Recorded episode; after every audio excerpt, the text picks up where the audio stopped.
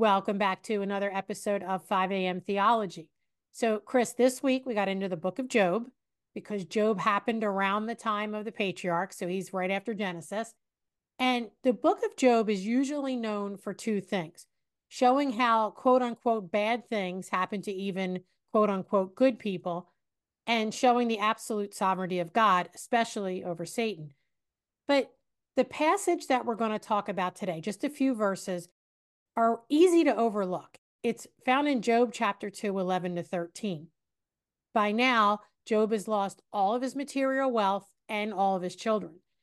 Right before these verses, God gives Satan permission to physically attack Job too, although he wasn't allowed to kill him. So Satan had painful sores break out all over Job from the top of his head to the bottom of his feet scripture says that he sat in the ashes, probably to rub them on the sores to get some relief, and scraped himself with broken pieces of pottery.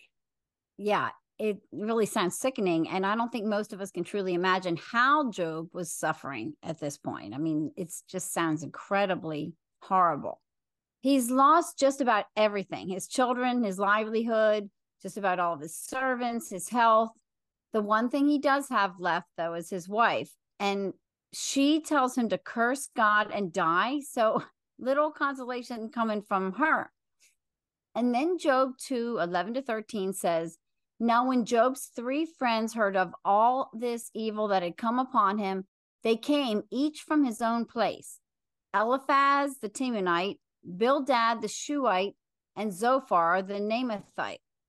They made an appointment together to come to show him sympathy and comfort him. And when they saw him from a distance, they did not recognize him. And they raised their voices and wept, and they tore their robes and sprinkled dust on their heads towards heaven. And they sat with him on the ground seven days and seven nights, and no one spoke a word to him, for they saw that his suffering was very great. Like we said, people tend to really look at the suffering of Job in in this book, and as they should. So these verses, when we get to them, are easy to pass over, but we shouldn't, because at this moment in Job's story, his friends do exactly the right thing and are really an excellent example of what true friendship looks like. In fact, I got to say, these guys are pretty awesome friends at this point. And yeah, they go off the rails later, but here they really convicted me about doing the right thing when a friend is suffering when they hear all that's happened to Job, they obviously contact each other because they plan on going to see Job together. They make a well coordinated effort to go comfort their friend. Now, Chris, you and I have two other very dear friends, and the four of us often check in with each other about what's going on in our lives. We pray for each other, and we really do try to be there for each other as much as we can. We're not all in the same location. But look how far these guys take that. Yeah, and I'm convicted just like you are. First, we see that these guys are seriously shaken up and they're really affected by seeing their friend and how much he's suffering. These men are weeping out loud in anguish at what their friend is suffering. They tear their robes, which is a sign of mourning. These men are truly empathetic to what their friend is going through. They didn't just shoot him a text or drop off a meal or give him a call or just say that they're praying for him. They put themselves in the thick of Job's suffering. And the text says that they sat with him in ashes for seven days and seven nights, not saying a word. They just sat there in silence, showing their love and their solidarity for their friend. The silence is only broken when Job speaks. So you have to wonder how long they would have been willing to sit there without saying a word if he hadn't spoken. Yeah. Now, as we see later, Eliphaz, Bildad, and Zophar have their issues. But here, you can't read this without being amazed at their devotion and their caring for Job. For all their bad theology, they love their friend. Yep. And sure, it would be easy to say, well, times were different then. How many of us could really sit quietly with a friend for seven straight days when they're suffering? But could we do two hours a day or an hour a day if we're geographically close, could we make sure we physically go see them instead of just calling or texting? And if we aren't, are we at least calling every day to check on them and not rushing off the phone?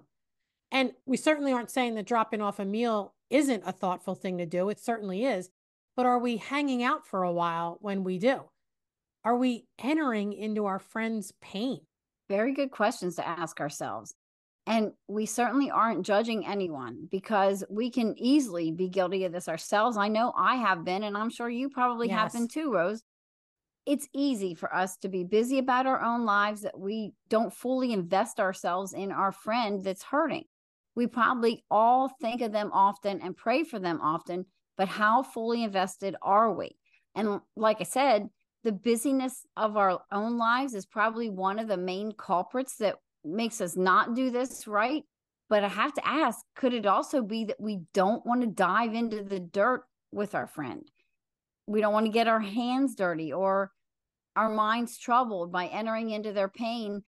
And Rose, sometimes it's because it's too too emotionally hard for us, but I got to say sometimes it's just because of the uncomfortableness and not knowing what to say. Yeah, I I completely agree with you, Chris several years ago, my twin grandsons were born, and the older one was in distress. For over a week, we didn't think he was going to live. We lived at the NICU in Georgia's Children's Hospital. Now, I appreciate everyone who reached out to me, and there were so many, and there were so many people praying for that baby. Since we were in Georgia in the NICU, physically coming really wasn't an option for anyone. But I got to say, my friend Cheryl, she rallied her church and her Bible study to pray for him. And she called me every day to get a report. And she knew that any of those calls, she might hear that Landon didn't make it. And I could remember hearing how pained she was in her voice when we talked. And it was like it was happening to her own grandson. And don't get me wrong, I had a lot of friends who were amazing and supportive. Chris, you were certainly one of them. But I just remember Cheryl's empathy and steadfastness, and that she called every day wanting to know what was going on. And you know what? Other than asking how things were going and that she and others were praying, she didn't say anything else. She would just let me ramble on as I needed to. She didn't try to tell me, don't worry, God's got this, or she didn't do anything. She just sat on the phone. And I think that's a great lesson for all of us. One of the reasons that people don't want to get directly involved in others' pain is not because they don't care. It's like I said, we don't know what to say a lot of times. Job's friends didn't know what to say. And you know what? They just sat there, which is probably something that we could all take a very good lesson from because a lot of times you don't need to do anything but be there. And a lot of times the conversation will come. Sometimes the most comforting thing that we can say to a hurting friend is nothing. And just being there quietly with them is what they need. Cry with them and love them. Now Job's friends, like you said, Rose, get a bad rap for the bad advice that, and the bad theology that they go on to give Job through a very big part of this book. And they really do have some bad theology. In fact, God corrects them at the end of the book. In Job 42 7, God says to his friends, My anger burns against you and against your two friends, for you have not spoken of me what is right, as my servant Job has. It's ironic that they were true compassionate friends who loved Job and did the right thing by just sitting with him in silence and being there for him. But when they opened their mouths and started giving Job life advice, everything plummeted. It went south from there. They were at their best when they were just quietly sitting there supporting Job. Yeah. They had the good sense to stay silent until Job started talking, at least. But as soon as Job starts lamenting about his situation, they dive in full force, telling him what his problem is, why God is angry at him, and how he needs to fix things. And I don't think the point of this is that we should never give advice to a suffering friend. There are times when wisdom needs to be spoken into a situation. But, Chris, as you know, timing is everything. First and foremost, we need to show our love to our friends by just being there. We need to be willing to enter into their suffering, to sit in silence with them and just be there for them. And we do need to use wisdom as to whether advice should be given at all or at least at that time. Like I said, timing's everything. There's a time to speak, and there's a time to stay quiet, and there's a time just to be present. Amen to that. And that's a good place to end this morning. Have a blessed morning, everybody.